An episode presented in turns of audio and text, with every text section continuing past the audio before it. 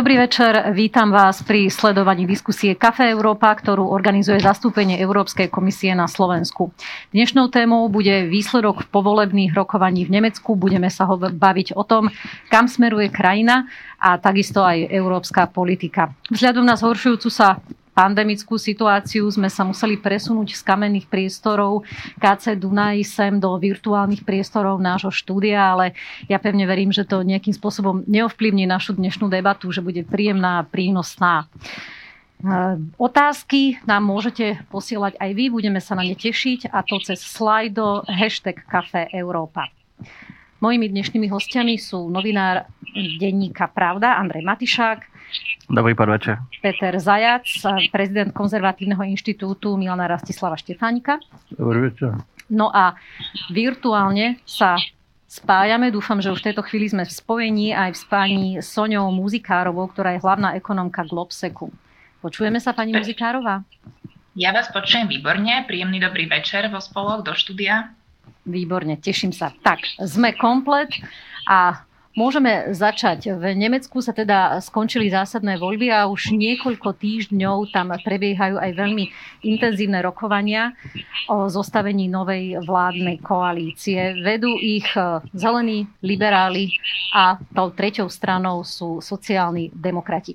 Ako hodnotíte ten doterajší priebeh rokovaní a predpokladáte, že teda už táto trojka spolu zostane aj v rámci koalície, alebo je tu ešte nejaká šanca, že predsa len tou treťou stranou, ktorá k zeleným a liberálnom priskočí, nebudú sociálni demokrati, ale e, CDU, CSU. Andrej, začni ty.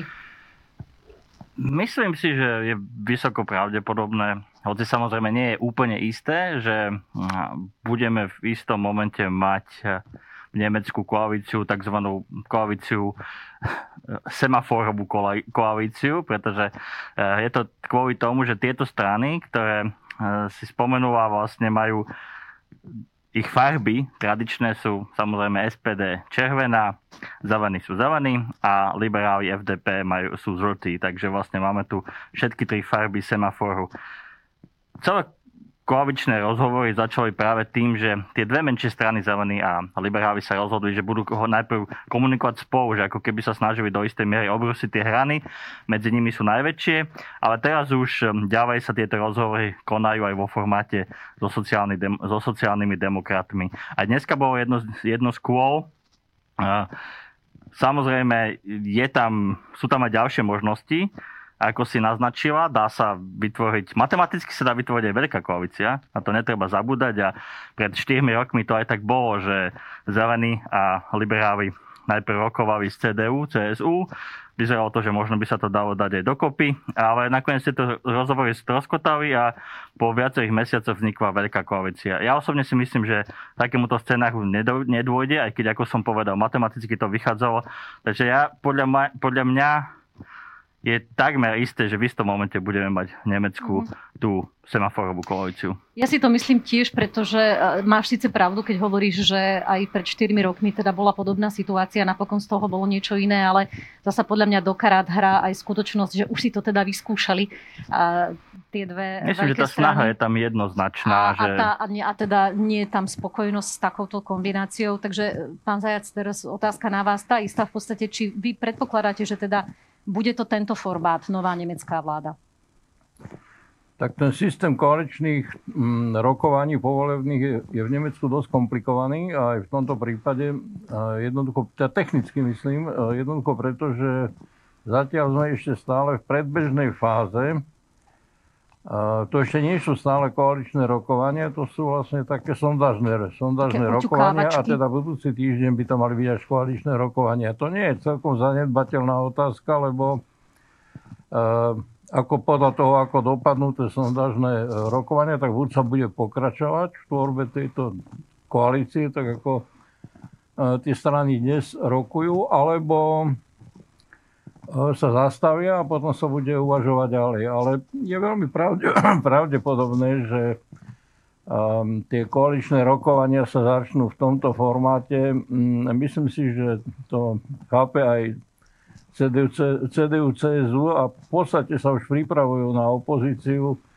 Sú tam veľké turbulencie vnútrostranické v CDU. A pred iba niekoľkými hodinami alebo dňami v podstate um, dospela CDU k tomu, čo, čo je obrovská zmena vnútri, vnútri CDU. CDU dospela k tomu, že zvolí úplne nové vedenie a to na zjazde CDU začiatkom budúceho roka. Čiže už samotný ten fakt, že máme ešte v podstate október, máme november, december a oni, oni teda CDU si chce zvoliť nové vedenie až niekedy začiatkom januára, napovedajú, že oni sami počítajú s tým, že, že keď sa nestane niečo výnimočné, no tak uh-huh. vznikne táto koalícia.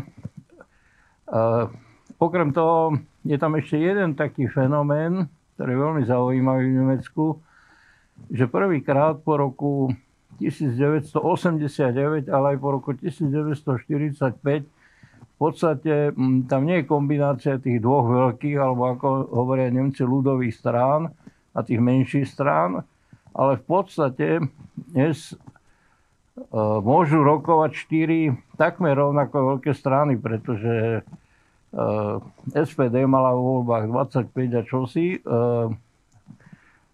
CDU 24 a čosi a zelený 14 a čosi percent a, teda slobody demokrati niečo vyše 11% To už nie sú také rozdiely, že by sa dalo hovoriť o dvoch veľkých ľudových stranách a dvoch malých. A najmä preto, že tie dve menšie strany, napriek tomu, že ich programom sú asi aj najvzdialenejšie, teda zelení a slobodní demokrati, urobili jeden z ich strany veľmi inteligentný krok, že rokujú spoločne. Rokujú Najprv spoločne. začali rokovať oni sami Áno. a až ako dvojica rokujú z SPD, čo je pre nich veľmi výhodné, lebo v podstate E, spolu majú viac percent ako SPD, čo potom majú ich vydávaciu poéziu značne lepšiu zlepšuje. pozíciu. Tam je inak zaujímavé, že oni v týchto debatách začali už oveľa skôr. Oni vlastne začali tie debaty už pred tromi rokmi. To je známe, že sa schádzali a debatovali o tom, či by bolo možné nájsť nejaké prieniky a, a, a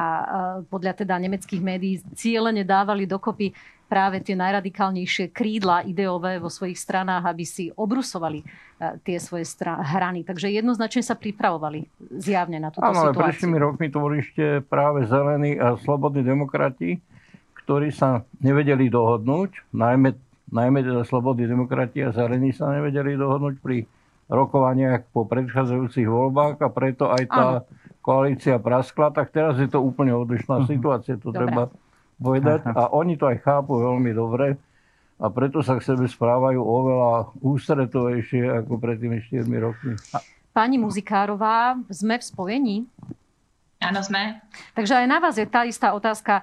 Aký je teda váš predpoklad? Bude nová nemecká vláda koaličná v zložení SPD, liberáli a zelení? Áno, ja súhlasím s kolegami, že toto je najpravdepodobnejšia trojkoalícia, ktorá sa črtá.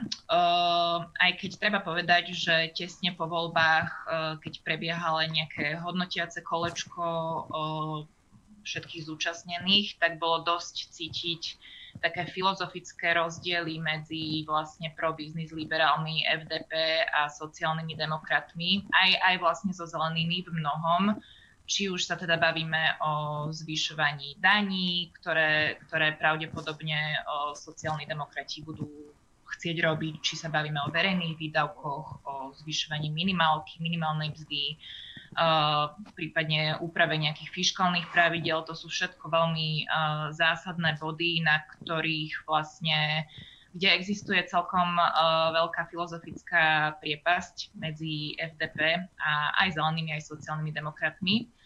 Ale zase v Nemecku existuje celkom dobrá koaličná kultúra, by som povedala, takže myslím si, že pri troške vôle sa tieto rozdiely budú dať preklenúť.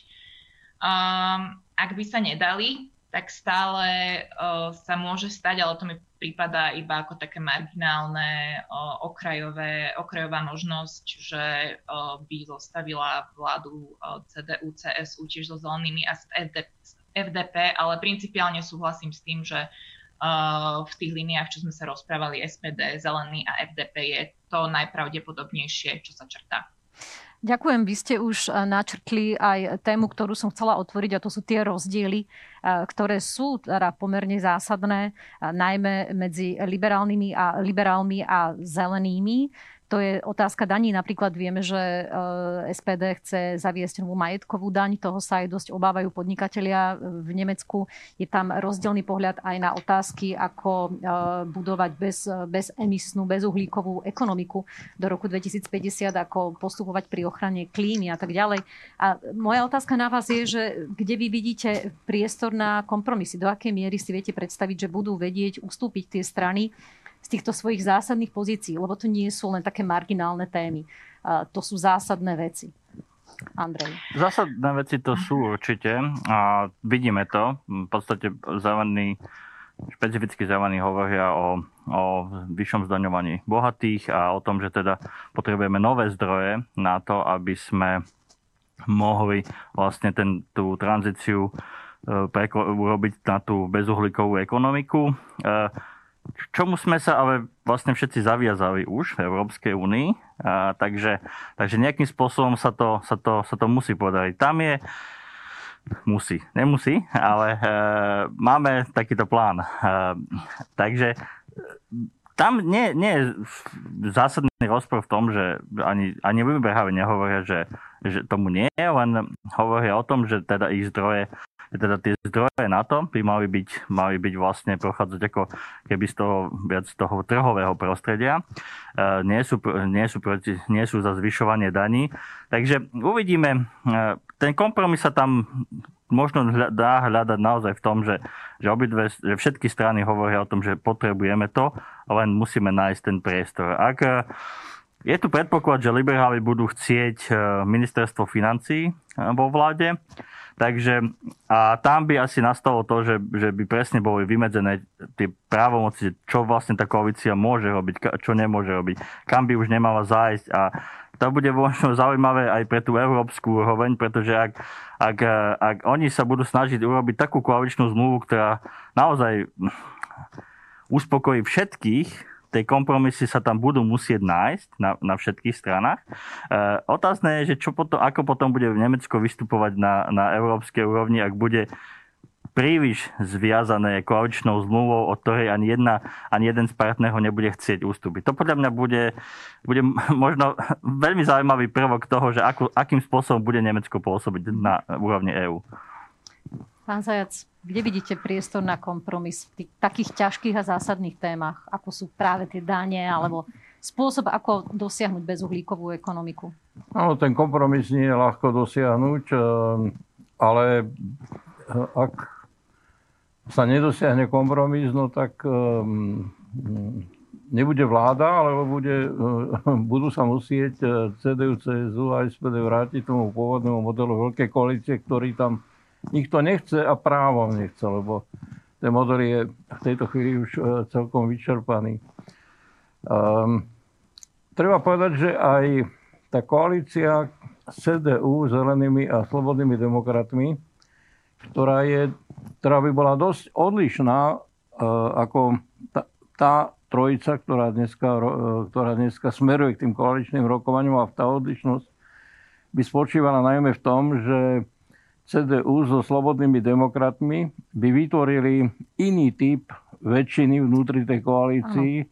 ako vytvárajú teraz mm, zelení s so sociálnymi Áno, demokratmi. Ideovo by to bolo viacej doprava, zatiaľ čo teraz je to ideovo no, viacej Najmä čo doľava? sa týka tých ekonomických a finančných otázok, tak by ten rozdiel bol značný, pretože tá politika e, CDU, CSU a slobodných demokratov, má bližšie. tá finančná politika Áno. má k sebe oveľa bližšie ako majú k sebe v tomto ohľade eh, sociálni demokrati a zelení voči eh, slobodným demokratom. Preto aj slobodní demokrati tak dosť sa usilovali nechať veľmi otvorené tie rozhovory s CDU, CSU, ale v tom im v podstate zabranila samotná CDU, CSU tým svojim uh, povolebným správaním. Možno sa k tomu ešte dostaneme, ale to je proste, to je proste ako reálny fakt. A to, čo je ale zaujímavé, to, čo je asi aj nosné pri tých koaličných, eh, budúcich koaličných rokovaniach, bez ohľadu na to, či to bude z SPD alebo z CDU, je to, že slobodní demokrati a zelení hovoria o sebe, že sú strany progresívnej budúcnosti. No. To je veľmi zaujímavé, najmä v prípade slobodných demokratov, lebo slovo progresívny je slovo, ktoré Evo, patrí k lavici. Uh-huh.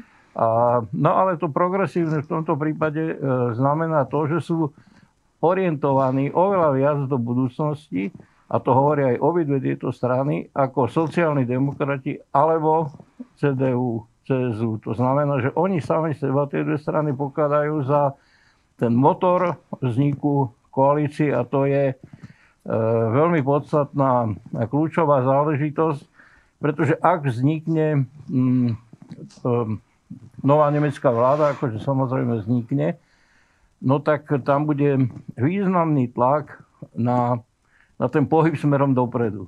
Áno, tá, tá progresivita je tam naozaj zdôrazňovaná a, a má, má byť vnímaná predovšetkým v tej snahe budovať naozaj modernú, zelenú, bezemisnú e, ekonomiku, ktorá bude digitalizovaná. To zdôrazňoval aj Ola Scholz a ja som zachytila, že možným kompromisom by mohlo byť vytvorenie istého špeciálneho fondu, odkiaľ by sa financovali tie veľké výdavky na, na budovanie tejto bezemisnej, eh, bezuhlíkovej eh, ekonomiky tým, že by neboli započítavané do verejného dlhu, čím by mohol, mohol, mohli byť teda aj, ako sa to hovorí, že aj, aj Vlk City, aj ovca celá, že by sa uspokojili aj tie predstavy e, zelených, ktorí si, ktorí si predstavujú to budovanie tej modernej ekonomiky zelenej masívnymi štátnymi investíciami a na druhej strane sú liberáli, ktorí tvrdia, že nie je možné ďalej navyšovať dlh a financovať to zdaní. Je možno toto nejaký priestor, ako dosiahnuť kompromis cez takýto špeciálny fond? Aj fond sa musí niečím naplniť a peniaze sa... Ale nebol by započítaný v štátnom dlhu. To je otázka, či by bol počíta. alebo nebol, pretože na, to, o, tom, ne, o tom, keďže sme opäť v Európskej únii, keď vrátim sa zase na tú európsku úroveň, lebo tá je podľa mňa dôležitá, uh, bol alebo nebol. By musela rozhodovať uh, áno, Ako v istom momente by podľa mňa, aj keby sa komisia chcela tváriť, že, že nemá byť, tak som presvedčený o tom, že viaceré členské štáty by sa ozvali, že či by náhodou nemal byť, hoci je to Nemecko. Čiže tam je to určité, je to určité kreatívne riešenie situácie, ale má, má, má, ja osobne v ňom vidím limity, takže uvidíme, ale samozrejme... Ale zasa mohla by to byť možnosť, ktorá by bola otvorená aj ostatným členským krajinám, Samozrejme, mohla, mo, mohla plány, by byť. Ktoré, ktoré mohla, mohla by byť. Preto vám, že určité kreatívne riešenie v tom vidím, ale, ale m, takéto veľké veci by neboli len na čistom rozhodnutí Berlína, podľa môjho názoru. Určite nie. Vy sa usmievate, pán Zajac. ja sa usmievam, lebo Uh, urobiť kompromis, ktorý bude vyhovať všetkým, znamená z opačnej strany urobiť kompromis, ktorý nebude vyhovať no. nikomu. To je tak. Hej? Alebo nikomu úplne. To je, to je proste tak. No ale bude treba urobiť nejaký kompromis. V tomto prípade dosť hlboký kompromis, lebo tie pozície sú e, reálne. Oni nie sú iba nejako fiktívne alebo retoricky sú od seba ďaleko, oni sú reálne ďaleko. Tak ten kompromis bude musieť byť značný a ja som si celkom istý, že e, ten kompromis, tak ako sa príjme, že on aj bude vyvolávať konflikty počas tých 4 rokov. A tak si, tak, sa, tak, tak si aj myslím, ale to je skôr taká hypotetická úvaha, že tak ako pripravujú vlastne tieto tri strany, pripravujú vládu nie na jedno volebné obdobie, ale sami hovoria, že na dve volebné obdobia, teda na celé 10 ročie. Ja si skôr myslím, že to bude vláda prechodová. Prechodová v tom zmysle, mm, že e, to je obrovský problém a pre Nemecko dvojnásobne. Je to obrovský problém prejsť z jedného typu ekonomiky do druhého typu ekonomiky, prejsť z jedného typu správania sa voči životnému prostrediu k úplne inému typu správania sa k životnému prostrediu a aj e, k tomu, ako vyriešiť to napätie, že okrana, že tie klimatické problémy si vyžadujú významné finančné zdroje, obrovské finančné zdroje, ale tie finančné zdroje, no. oni nepadajú, nepadajú proste z hora to bude podľa mňa najväčší problém. ktorý bude nielen problém ako ne-. Nemecka, ale problémom ano. aj celej Európy. Okrem druhého problému, ktorého sa asi dotkneme, a to je medzinárodno-politické nastavenie Nemecka, ktoré sa zmení. Ja by som za, za, na chvíľku zostala, určite, ale ja by som zostala ešte pri tej ekonomike a to by mohla byť aj moja otázka na pani Muzikáru. Vy ste hovorili o tom veľkom konflikte, alebo teda probléme, že ako presmerovať tú ekonomiku na, do úplne iných koľají. To by sa dalo ilustrovať aj na debate okolo navrhovaného zákazu spaľovacích motorov, výroby spaľovacích motorov od roku 2035. To je návrh Európskej komisie, ale vieme, že nemeckí zelení tlačia na to, aby to v Nemecku bolo už od roku 2030. Na druhej strane však stoja liberáli, ktorí sú úplne proti akýmkoľvek zákazom a tvrdia, že by to skôr mali vyriešiť trh, že by to malo byť ponechané na také prirodzené mechanizmy. SPD sú takí váhaví v tomto smere, uvažujú skôr tie, že by možno bolo lepšie e, počítať aj s nejakými inými technologickými riešeniami, že sa vyvinie nejaký nový bezemisný syntetický benzín a vlastne ten problém sa vyrieši. Pani Muzikárová, ak by sme tento konkrétny príklad zobrali, tak kde vy vidíte, že bude tá debata smerovať a možno potom ovplyvní aj debatu na európskej úrovni, pretože, ako som povedala, je to aj návrh Európskej komisie. Áno, samozrejme. počujeme sa, hej? Áno. Lebo, áno, dobre. Samozrejme, tak ťa, ťažko si predstaviť európske politiky bez nejakého benchmarkovania vlastne Nemeckom, či už ide o klimatickú zmenu, emisie, fiskálne pravidlá alebo akékoľvek iné strategické záujmy tohto typu.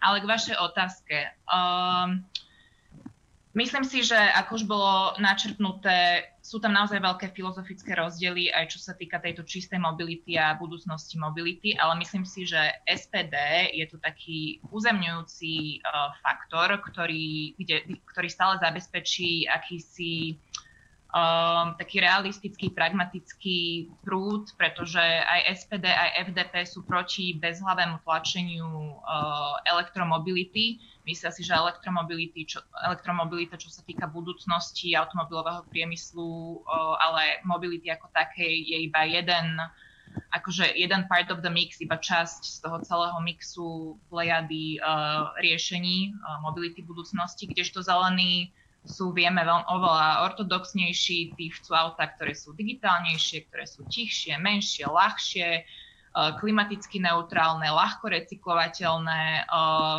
chcú finančne podporiť eh, verejné MHD, teda chcú vystavať cyklistické trasy namiesto investícií do diálnic do roku 2030, ako ste načrtli, chcú prestať vyrábať spalovacie motory, čo samozrejme by potom mohlo mať, keby sa niečo také stalo, dopad aj na náš región, pretože sme veľmi, ako vieme, úzko previazaní s Nemcami.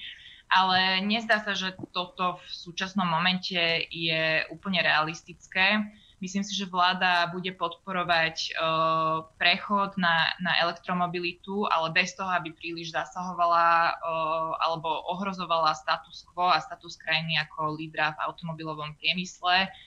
Uh, myslím si, že aj možný kancelár Olaf Scholz nepodporuje vládou stanovený konkrétny dátum, kedy vlastne máme vypnúť spalo, výrobu spalovacích motorov a že má skôr taký vybalansovanejší názor, že spotrebi, spotrebitelia sa sami rozhodnú, kedy vlastne existuje nejaká parita medzi cenou a kvalitou elektromobilov a kedy je to jednoducho priechodné. Ale zároveň ešte treba hneď druhým dýchom dodať, že podľa Šolca by štát mal prispieť k dotácii na prechod na elektromobilitu, čiže investície treba. Takisto štát má podporiť finančne baterkovú infraštruktúru, um, aj nejaké iné uh, veci, čo sa týka infraštruktúry, čiže vodíkové potrubia, výrobu batériových článkov a tak ďalej a tak podobne. Uh, Zodpovedala som vašu otázku? A, a, a, áno, áno, ale ešte by som predsa len sa vás spýtala, že z toho, čo hovoríte, mi vychádza, že to teda m, ešte môže výrazne ovplyvniť aj ten samotný finálny návrh e, Európskej komisie, respektíve nie je finálny návrh, ale ten výsledok, ktorý z toho bude, že vôbec sa teda nebudeme ani na európskej úrovni baviť o nejakom konkrétnom dátume, odkedy sa zakáže výroba spaľovacích motorov v autách, ale že tiež možno aj pod vplyvom Nemecka sa presadí taký prirodzenejší trhový prechod na iné formy mobility a ponechá sa to na trh, aby si to vyriešil sám? Dá sa takto predpokladať, uvažovať? Uh, tak myslím si, že áno, pretože že ciele, ktoré sú stanovené, ale pri ktorých ani politickí a ekonomickí lídry uh, nevidíme tam šancu, že ich splnia, tak uh, viete, aj, aj, krajiny, naš- aj krajiny, aj politická elita v našom regióne sa na to pozerá tak, že uh, teda keď Nemci to nevedia splniť, tak prečo by sme mali my. Takže myslím si, že to je potom také, trošku to podrýva celú tú, tú logiku a celý ten zmysel toho. Ďakujem. Mimochodom, Der Spiegel sa vyjadril, že v podobe v osobe Olafa Scholza by Nemecko malo najslabšieho kancelára v histórii a zdôvodnil to tým, že by mal na starosti teda trojkoalíciu s veľmi rozmanitými názormi a zároveň e, aj štvrtina jeho stranického klubu e, je výrazne teda stranického klubu, e, poslaneckého klubu je teda výrazne z ľavicového spektra strany SPD. Je to tak? Súhlasíte s takýmto dosť tvrdým hodnotením jeho budúcich šancí? To je otázka Môžete. pre mňa? Uh, pán, pán Zajac. Samotný Scholz je veľmi triezvý politik, nakoniec bol primátorom Hamburgu a ukázal to. Hm. A preto si ho ani nezvolili za predsedu SPD. SPD, aj to treba povedať, že on nebol zvolený za predsedu SPD a tak ho vystrčili vlastne pred volebnou kampaňou. Možno troška, aby sa ho zbavili, pravdu povedať, lebo nikto nepredpokladal, že hm, môže SPD vyhrať voľby, ale v tomto ohľade sú, je víťazstvo SPD vo voľbách je v najväčšej miere jeho, jeho zásluha. To nie je ani tak zásluha SPD, ako jeho vlastná osobná zásluha. Ale to je reálny fakt a myslím si, že v tom, um, že to je realitou SPD, že proste za Šolcom stojí 40 dravcov mladých socialistov, ktorí sú veľmi radikálne lavicoví a ktorých radikálna lavicovosť ide až tak ďaleko, že v, v predvolebnej kampani sa vyslovovali nie za koalíciu s, so zelenými a UDP, ale so zelenými a lavicová. Lavica je neomarxistická, to treba jasne povedať. Čiže áno, Scholz bude mať za krptom veľmi silnú, veľmi silných dvoch predsedov, ak ostanú predsedami, ktorí sú tiež lavicovi, to boli kandidáti najlavicovejšieho mladého socialistu, ehm, ktorý je v parlamente, Kevina Unerta. Hej. A, takže áno, myslím si, že je to pravda, že on bude nielen riešiť tie komplikované problémy medzi koaličnými partnermi. Ale aj v rámci vlastnej ale strany. aj v rámci vlastnej strany a bude musieť riešiť aj veľmi komplikované problémy E, Európy, ktoré nie sú, nie sú vôbec jednoduché, ktoré budú už len komplikovanejšie. Mm. Tomu sa dostaneme, Andrej, ty sa nadýchuješ. Možno len takú maličko z tom, že vlastne, ak by som mal odpovedať úplne priamo na tvoju otázku, že či Der Spiegel uh, má v tomto pravdu, alebo nie, alebo teda, že to hodnotí správne, alebo tak ja by som sa priklonil k tomu, že asi áno. Ale na druhej strane by som povedal aj to B, že boli sme zvyknutí na historicky obrovské osobnosti nemeckých kancelárov. A, a možno sa aj doba trocha zmenila. Je, tá spoločnosť je viacej fragmentovaná aj politicky.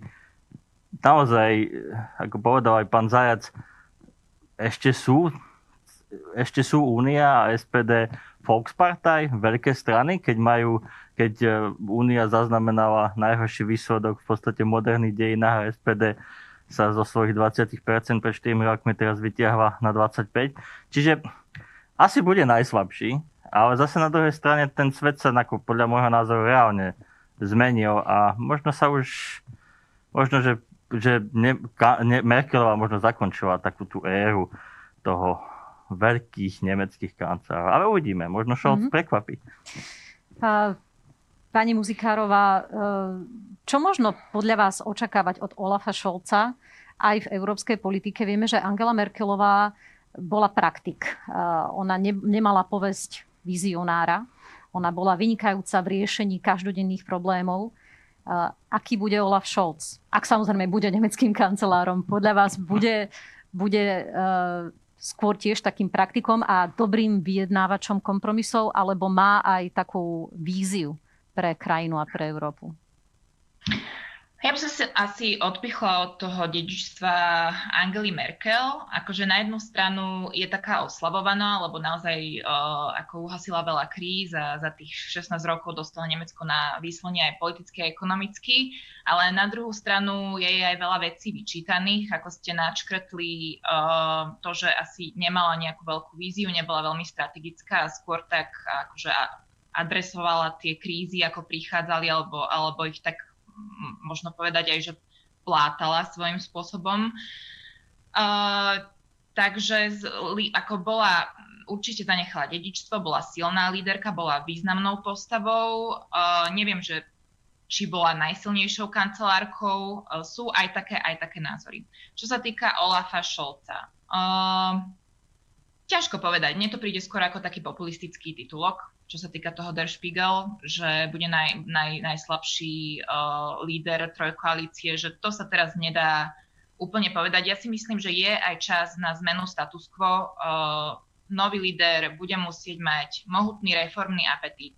Bude sa musieť uh, nie krčovito držať status quo, čo si, nie som si úplne istá, že keby, priš, keby teda vyhralo, zvíťazilo CDU, CSU a postavilo koalíciu, tak ich konsenzuálny štýl vládnutia a pokračovanie status quo by bol prajný, ja neviem, hĺbkovým zmenám, ktoré treba urobiť v ekonomike, priemyselnej uh, revolúcii, uh, výtlaku na digitálne zručnosti, riešiť demogra- demografické zmeny, uh, proste túto klimatickú krízu, o ktorej sme sa už rozprávali, budúcnosť elektromobility, jednak domáce problémy, jednak problémy na EÚ a jednak problémy ešte geopolitické, takže naozaj je tam roboty jak na dole a všetko sú to také problémy novej doby, ku ktorým sa treba proste mm, zaujať aj nejaké kreatívne stanovisko k ním, čo ale musím tu nadať kredit pani Merkelovej, že, že sa veľmi kreatívne postavila vlastne riešeniu pandémie, k plánu obnovy.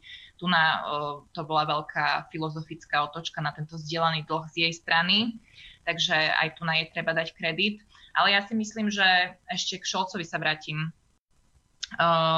Vo svojej pozícii financministra ukázal, že je orientovaný na výsledky, že je schopný, nebal sa pretlačiť mega fiskálny stimul, nemecký vykašľal sa na vyrovnaný rozpočet, za čo aj pochválil Medzinárodný menový fond. A aj to sedí s jeho stredolavicovou orientáciou. Hral takisto kľúčovú úlohu pri kreovaní tohto spomínaného fondu obnovy, pomohol zaviesť globálnu minimálnu daň, čiže má za sebou reálne výsledky na súčasnej stoličke a myslím si, že ak sa mu podarí premostiť rozdiely v koalícii na, na zásadné uh, strategické témy, tak uh, môže byť kľudne úspešný aj v roli kancelára. Ja by som ešte sa vás spýtala na Margo toho, pravili ste, že on stal za projektom globálnej minimálnej dane. Je preto predpoklad, že možno bude tlačiť aj na zavádzanie minimálnej sadzby korporátnej dane na, Euró- na úrovni Európskej únie? Uh, áno, je tam tá šanca, sedelo by to s, s, takou jeho, s takým jeho celkovým leaningom politickým. Myslím si, že bude skôr za to lobovať, áno. A čo to potom spôsobí aj pre napríklad európsku, um, teda slovenskú ekonomiku? No tak to, to by sme potom, uh, to je za predpokladu, že by to prešlo, čo si myslím, že nebude také ľahké, len si myslím, že on by skôr mal tendenciu uh, vlastne byť lobovať v prospech toho, ale nemyslím si, že Európa je v stave o, taký veľký krok urobiť, takže baviť sa o dôsledkoch je trošku predčasné. Páni, pozrieme sa na to, či prípadne nový kancelár Olaf Scholz by bol schopný zastúpiť e, autoritu schopnosti Angely Merkelovej aj na európskej úrovni. Angela Merkelová bola známa tým, že dokázala naozaj neraz, neraz vyrokovať ťažké kompromisy medzi európskymi štátmi. Nebude chýbať táto jej autorita a jej skúsenosti teraz v európskej politike, vzhľadom na to, že Nemecko vždy hralo kľúčovú úlohu. Andrej, začni ty. Určite bude, ale pri Merkelovej asi všetci obdivujú ten jej Sitzfleisch, že teda mnohé tie veci vyslovene vysedela a strávil som nekonečne noci v Bruseli pri ťažkých samitoch a niekedy som až obdivoval ako pani Merkelová, ktorá tiež nie úplne najmladšia, sa neuveriteľne držala. Je hovorí to... sa, prepáč, hovorí sa, že nespí o nej. Neviem, musí spať, ale musí tak... Spať. Každý, musí, každý musí spať, každý musí spať aspoň trochu. Je to, je to niekto, kto samozrejme, Merkelová naozaj predstavovala akúsi, akúsi takú tú hybnú silu kompromisu a kompromis je zase hybnou silou Európskej únie. Ako hľadáme tie kompromisy, snažíme sa spojiť, e, snažíme sa, na, snažíme sa nájsť riešenia, ktoré, ktoré keď už nebudú vyhovovať všetkým, tak aspoň nebudú, aspoň, alebo teda alebo vyhovujú všetkým, alebo aj všetkých nahnevajú, ale proste, aby tam boli všetci. Merkelová možno niekedy, uh, možno niekedy išla až do, do extrémov. Ja si myslím, že nie úplne každý problém je nevyhnutne v Európskej únii treba vysedieť. Niekedy si myslím, že je dobré aj, aj, aj buchnúť do stola a povedať, že, že tak toto ďalej jednoducho nejde. Ja som, ja som sa bála, že povieš, že nechať ho vyhniť. Uh, nie, ja, aj to je jeden z pro, jedna z možností, ktorú Únia to... častokrát používa. Ale bude, bude v, tomto, v tomto bude chýbať. V tom líderstve toho typu, že, že seďme, hľadajme kompromisy, nájdime ich, urobme to tak, aby, aby na konci boli všetci aspoň neúplne e, nespokojní. Ako pani Muziková spomenovala, veľmi, sa zas, veľmi, veľmi určite prispela k tomu, že vznikol e, plán obnovy, respektíve Next Generation EU, lebo naozaj išlo veľké peniaze, ide o akési naozaj zdieľané požičiavanie si peniazy na finančných trhoch, mm-hmm. hľadiska EU takmer červené čiara pre Nemecko. E, napriek tomu, napriek tomu sa e, dospelo k tomu, dokonca to Nemecko aj nejakým spôsobom vyrokovalo dohodu o, o tom, že teda peniaze z, z, plán, z plánu obnovy, respektíve z Next Generation majú byť naviazané na dodržiavanie zásad právneho štátu, čo, čo, po, čo proti ano, čomu boli ale... Nemci a Maďari. Takže, k tomu sa, k tomu sa hej, dostaneme. Hej. Každý je nahraditeľný, pán Zajac však, Každý. ale ako to bude teda s osobou a hlavne autoritou Angely Merkelovej a jej skúsenosťami. Tak o Angeli, o Angeli Merkelovej sa naozaj hovorí, že nemala nejakú víziu, ale ja by som nahradil to slovo vízia iba slovo, slovom predstava, ktoré je mi bližšie ako slovo vízia. a, a povedal by som, že e, Angela Merkelová mala pomerne presnú predstavu o tom, ako pôsobiť eh, v Európskej únii tak, aby poprvé Nemecko Európskej únii nepoškodilo, teda aby Nemecko bolo dôveryhodnou krajinou. Myslím si, že to sa, to sa Nemecku a jej osobne mm, teda podarilo výraznej, vo výraznej miere. A po druhé, mm, to slovo mať nejakú predstavu znamenalo pre ňu aj mať dobre spravovanú krajinu, a to znamenalo pre ňu nielen dobre správované Nemecko, ktoré naozaj je dobre správovanou krajinou a až to obdobie dnešnej pandémie ukázalo, že za to dobrou správou krajiny sú aj veľké trhliny. To sa ukázalo, to treba povedať. Predovšetkým v nemeckých pomeroch, to si my tak celkom dobre nevieme predstaviť pri našich trhlinách, lebo to nie sú trhliny, to sú obrovské diery. Ale tie trhliny sa ukázali, ale Nemecko je dobre správaná krajina ale ona myslela vždy aj na dobre spravovanú Európsku úniu, dobre spravovanú Európu a dobre spravovaný svet. A 16 rokov je vlády, nie je to tak alebo onak, je 16 rokov e, dobre spravovaného sveta a to sa ukáže až vtedy, alebo by sa ukázalo až vtedy, keby ten svet prestal byť dobre spravovaný, alebo aspoň natoľko spravovaný, aby mm-hmm to neexistovali len samé konflikty. Čiže tu sa teraz Merkelová, ale... bude, Merkelová bude uh, viac chýbať, ako si ma, vieme v tejto chvíli predstaviť. Tu sa ale aj natíska teraz otázka, že uh, čo spôsobí odchod Angely Merkelovej v takých tých uh, mocenských siločiarach vo vrcholovej európskej politike. Špekuluje sa o tom, že teraz to dominantné miesto môže mať ambíciu zaujať francúzsky prezident Emmanuel Macron.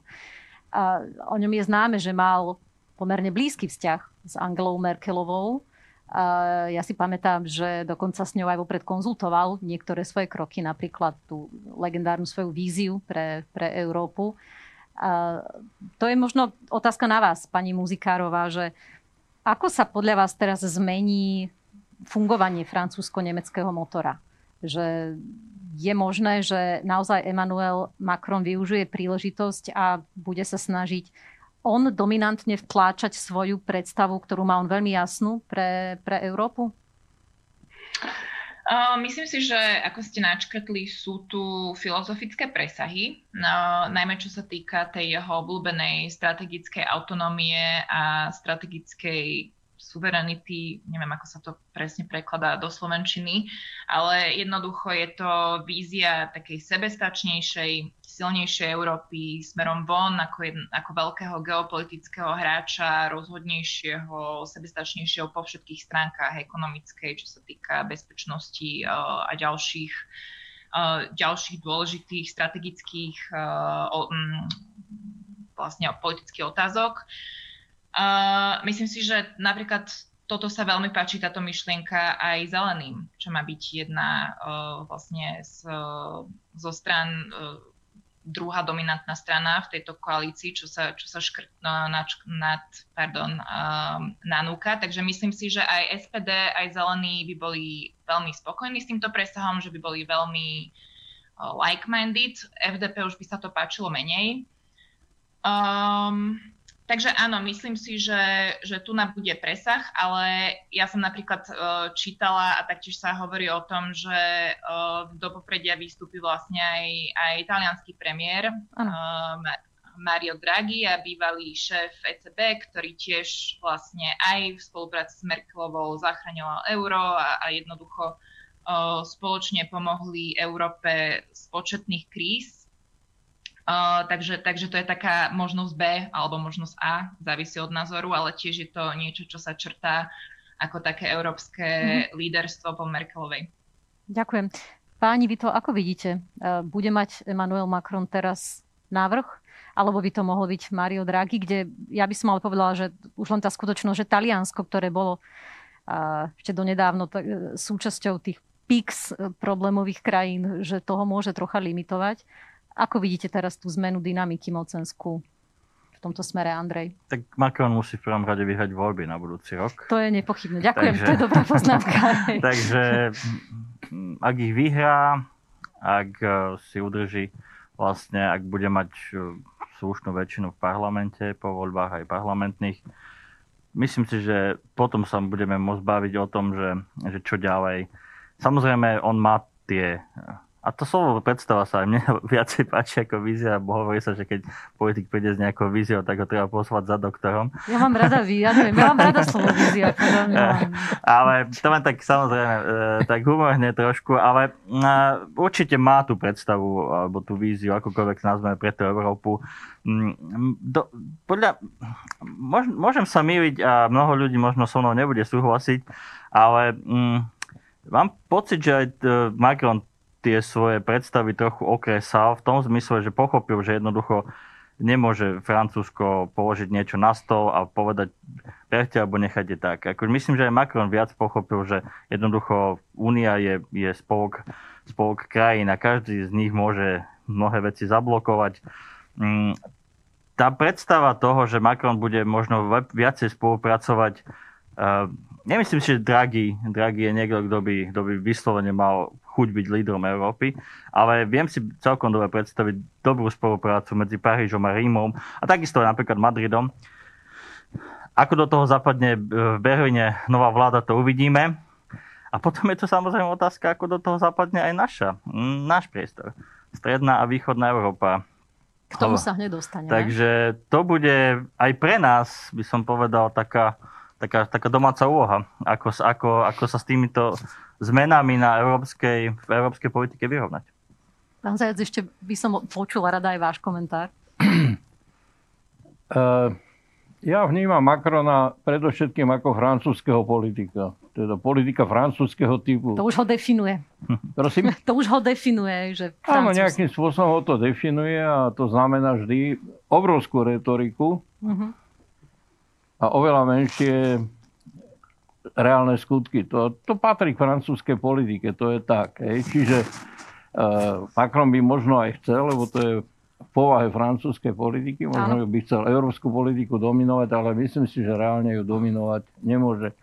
Ináč som vzťahu medzi Macronom a Merkelovou, to bolo veľmi zaujímavé, že to vyzeralo, retoricky to vyzeralo ako veľkolepé priateľstvo, ale vecne tá nemecká politika voči tým francúzským požiadavkám, lebo to boli predovšetkým požiadavky, bola veľmi obozretná. A to bola aj Merkelová veľmi obozretná, samozrejme, že ten Macron Áno, tam vedel. sa vždy hovorilo, nie, že Francúzi to vymýšľajú a Nemci to platia, tak? No, tak v takom zmysle, že tie Macronové nároky boli na to, aby Nemci v konečnom dôsledku platili a tie a tak to bolo vždy zase ako v histórii. odpovede že- boli také, že však samozrejme Nemecko si vykoná svoje, ale zase nemôže zobrať na seba. Macron určite všetko. čakal od Merkelovej viac. Som o tom, to, o tom, ako, o som o tom presvedčený. No, ale viac Čak- nemohol dostať. Ča, ne, to neviem, že mohol, ale čakal. Určite čakal od Mhm. nej viac. Hej. No, ale No. myslím si teda, že Macron natoľko, že nebude tak veľmi dominovať. A, a osobne si myslím aj to, že mm, tá predstava, že dôjde k nejakej väčšej integrácii Európskej únii, že sa, že sa e, ocitla v podstate na nejakej hranici Mhm. možnosti integrácie. A tou hranicou možnosti integrácie Európskej únie je nerovnorodosť vývinu jednotlivých krajín v Európskej únii a teraz sme už v podstate pri probléme nielen e, Strednej Európy a Európskej únie, alebo Západného Balkánu a Európskej únie, ale aj vzťahov Východnej Európy, a teda predovšetkým Ruska a Európskej únie a teda aj ďalších krajín Východnej Európy a vzťahu Spojených štátov a Európskej únie. To budú obrovské to budú vzťahy, ktoré budú v najbližších desiatich rokoch podrobené obrovským skúškam, ktoré si nevieme ešte predstaviť. A poviem to iba na Margo Strednej Európy, ku k čomu ste sa chceli dostať, Áno, že, ďakujem. že e, nedá sa do nekonečna, o tom som hlboko presvedčený, že sa nedá do nekonečna hrať s Orbánovskou kartou.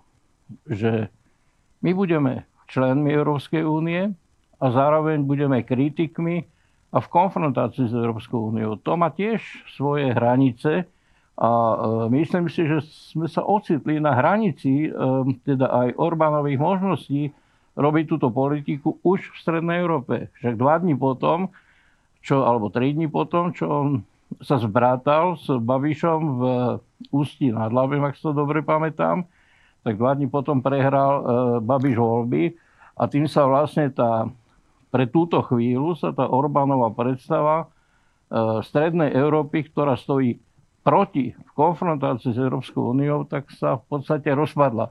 A ešte väčší problém to bude so Západným Balkánom, lebo na jednej strane samozrejme, že je záujme Európskej únie, aby Západný Balkán sa stal jej súčasťou, ale, Balk- ale Balkán, Západný Balkán je dnes v takom stave, hej, v takom stave, povedal by som, kultúry tých e, procesov, ktoré sa tam odohrávajú, politických procesov, ktoré sa tam odohrávajú, že nie je zrelý na to, aby mohol byť úspešnou súčasťou Európskej únie. Teda ja nehovorím, že sa nemá Európska únia usilovať o nejakú takú integráciu Západného Balkánu, len je to ešte oveľa komplikovanejšie ako so Strednou Európou. už- A už s tou Strednou Európou je to Hej. nesmierne komplikované. To už sme trošku uleteli. Zostaňme v Nemecku a moja otázka na pani Muzikárovú je, ako ona vníma tie obavy niektorých pozorovateľov, že tým, že odišla Angela Merkelová, ktorá už len z podstaty jej pôvodu z východného Nemecka mala vždy väčšie pochopenie pre špecifika nášho regiónu V4,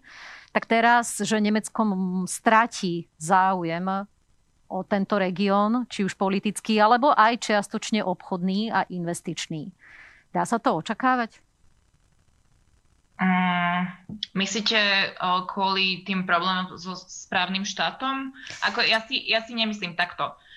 Uh, ja si nemyslím, že výsledky nemeckých volieb, ako sa črtajú, uh, výrazne, výrazne ovplyvňa uh, ekonomické a hospodárske vzťahy medzi regiónom a Nemeckom. Myslím si, že ostane Nemecko našim stabilným a spolahlivým obchodným partnerom aj naďalej.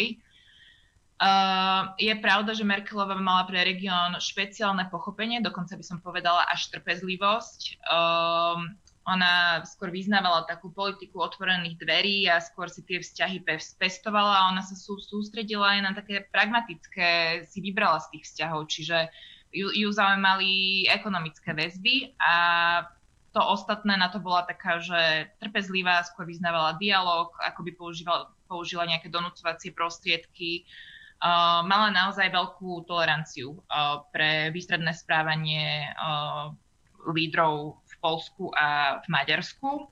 A myslím si, že to je práve niečo, s čím už nemôžeme rátať, že tu takáto automatická tolerancia bude aj naďalej, ale trúfam si povedať, že to je asi aj dobré, lebo jednoducho ako tieto, tí, títo lídry prekročili určitú hranicu a musí sa vyrieš, vyriešiť down the line aj otázka právneho štátu, čo je, keď si, to, keď si odstúpime krok a pozrieme sa na to z vtáčej perspektívy, tak vlastne to, že riešime právny štát Európskej únii v roku 2021 je samo o sebe ako celkom sila, by som povedala.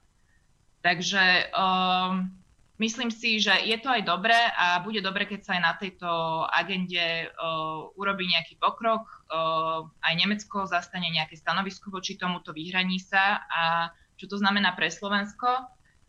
Ja si myslím, že Slovensko vždy bude súčasťou Vyšegradskej štvorky, ale už aj inklinuje k slavkovskému formátu, k Rakúšanom, k Čechom, môžu si vytvárať aliancie na základe strategických záujmov aj s inými krajinami a že bude musieť byť aj Slovensko také tvárnejšie a vlastne orientovať sa na tie, na tie krajiny, s ktorými si vie nájsť spoločnú reč na, tých, ktorých, na, na tých ktorých strategických mm. záujmoch. Páni, okrem toho, že v Nemecku nastáva generačná obmena politikov, ktorí už teda nebudú mať také pochopenie pre špecifika, to je taký podľa mňa pekný eufemizmus, nie? že špecifika nášho regiónu alebo možno aj poklesky. Ale zároveň ak sa teda do vlády dostanú aj liberáli, čo sa dostanú, tak tí sú výrazne probiznisovo orientovaní a pre nemecký e, biznis je oveľa dôležitejší čínsky trh, globálny trh. Nebude toto všetko dokopy znamenať naozaj menší záujem Nemecka o náš región? Kto má chuť prvý? Poďa ja by som len povedal to, že hm, áno, máš pravdu. Čínsky trh je dôležitý pre Nemecko, ale trh e, a obchod medzi e, V4 a Nemeckom je väčší ako, trh, ako obchod medzi Nemeckou a Čínou. Z ekonomi- Ale to nemusí byť len obchodná výmena, to sú aj priame investície. Z ekonomického hľadiska si myslím, že sa až tak zásadne nič nezmení. Čína sa, keby, na Čínu by sme potrebovali ďalšie, ďalšiu debatu, ale Čína, Čína bude veľkým veľkým boľavým miestom eh, e, debat o Európskej únii aj v súvislosti s tými vecami, ktoré, ktoré hovoril pán Zajac, či už na vzťah z USA a podobne. Čiže e, z ekonomického hľadiska si myslím, že sa zásadné veci nebudú e, meniť vo vzťahu medzi, medzi a, neho, a aj to treba povedať, že e, tie, tá vláda v Nemecku, špeciálne zelení, ktorí hovoria naozaj o ľudských práv a podobne, nebude, nebude, myslím si, že možno bude tvrdšia voči Rusku a Číne, ako, ako, bola, mm-hmm. ako bola vláda Merkelovej. To ešte samozrejme uvidíme a ja nechcem prednášať nejaké súdy, súdy zásadné dopredu, ale, ale môže sa to stať. Takže z ekonomického hľadiska ja si myslím, že vo vzťahu medzi Nemeckom a našim regiónom sa až tak veľa nezmení. Nemci aj pri problémoch s právnych štátom dom v Maďarsku robia veľké investície stále ale v zásade by som súhlasil s pani Muzikárov, čo povedala, že, že tá vláda bude troška iná na to Nemecko, na to, na to Maďarsko a Polsko. Merkelová mala až príliš tej trpezlivosti, podľa môjho názoru, s tými našimi špecifikami. A z Maďarsko to, to, že vyhastol Orbán, je aj vina Merkelovej. Som o tom hlboko presvedčený, lebo Orbán bol v EPP, v Európskej ľudovej strane a nešla proti vlastným. Polsko nekritizovala aj z historických dôvodov nemecko-polské vzťahy samozrejme sú významným spôsobom poznačené históriou. Ak v tomto prípade bude Berlín troška tvrdší na Varšavu a Budapešť, no, poviem to úprimne, mne to až tak veľmi vadiť nebude. Tvrdé hodnotenie. Ak, aké dá Peter Zajac? E, zno, znova musíme povedať aj to, na čo ste vypovedali e, pri Macronovi.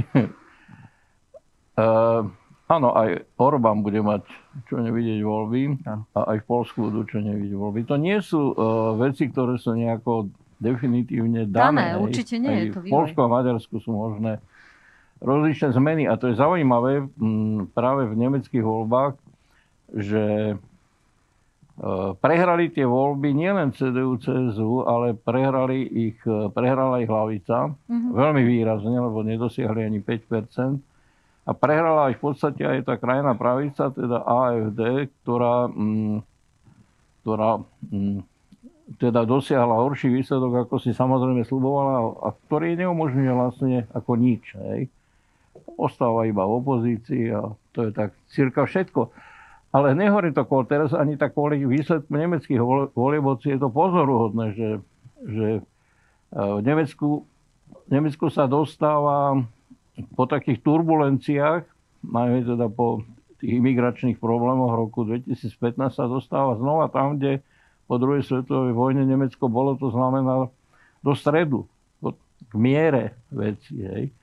A tá miera to je absolútny základ v podstate toho, aby slobodná spoločnosť mohla existovať. Teda to nie je radikalizmus, to nie sú excesy, ale to je, to je miera.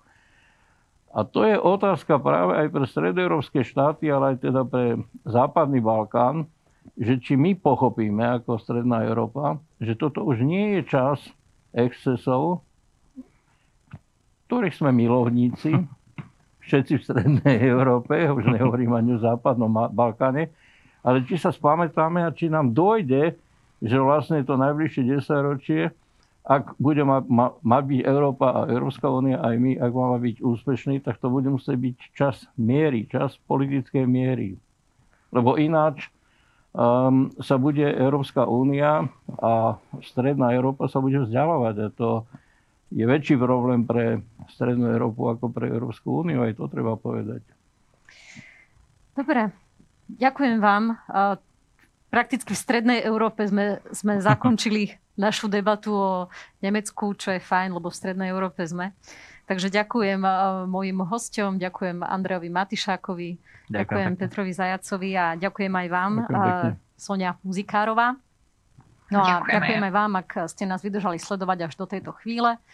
A, tak a, samozrejme ďakujeme aj zastúpeniu Európskej komisie na Slovensku za to, že organizuje tieto debaty Café Európa a tiež mediálnym partnerom, ktorými sú denník SME a Rádio FM. Na budúcu stredu sa môžete tešiť na ďalšiu diskusiu, ktorá sa bude venovať veľmi aktuálnej téme rastúcich cien energií. Bude to 20. októbra opäť o 18. hodine a sledovať e, nás môžete online na Facebooku alebo YouTube Café Európa alebo zastúpenia Európskej komisie na Slovensku. Želám vám ešte pekný večer. Jakąś takim, jakąś takim.